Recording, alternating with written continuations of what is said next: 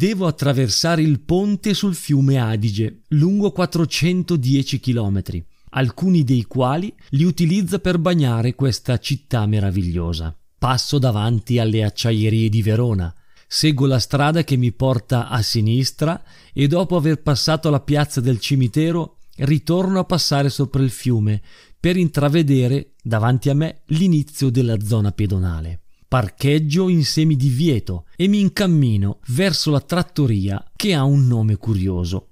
Al Pompiere, proprio in una zona molto accogliente, ricca di storia e piena di negozi sberlucenti, tipo feste di Natale.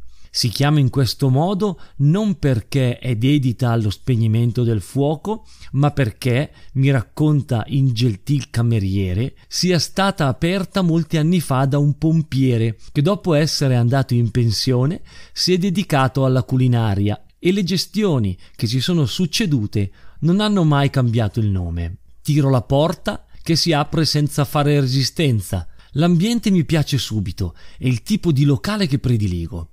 La luce esce da lampade a falde larghe che dissipano la luce sui tavoli. Le bambole che scendono dal cielo mi piacciono. Ne ignoro il motivo, ma è così. Il pavimento è blu cobalto, uniforme senza fughe, mentre i tavoli, ricoperte da tovaglie quadrettate e declinate di tinte verdi, sono circondate da sedie dall'indole rotondeggiante e avvolgenti. I piatti rotondi e bianchi danno sollievo. Tutto è apparecchiato con il senso per le proporzioni che ti trasmettono benessere. Per primo mangio dei tagliolini al tartufo nero di Toscana, che a differenza di quello bianco, per i miei gusti, il tartufo nero andrebbe cotto e non grattugiato a crudo sulla pasta perché non riesco a sentire né il profumo e né il sapore. Cerco conforto nei formaggi che mi vengono serviti con della mostarda, marmellata di cipolle e miele.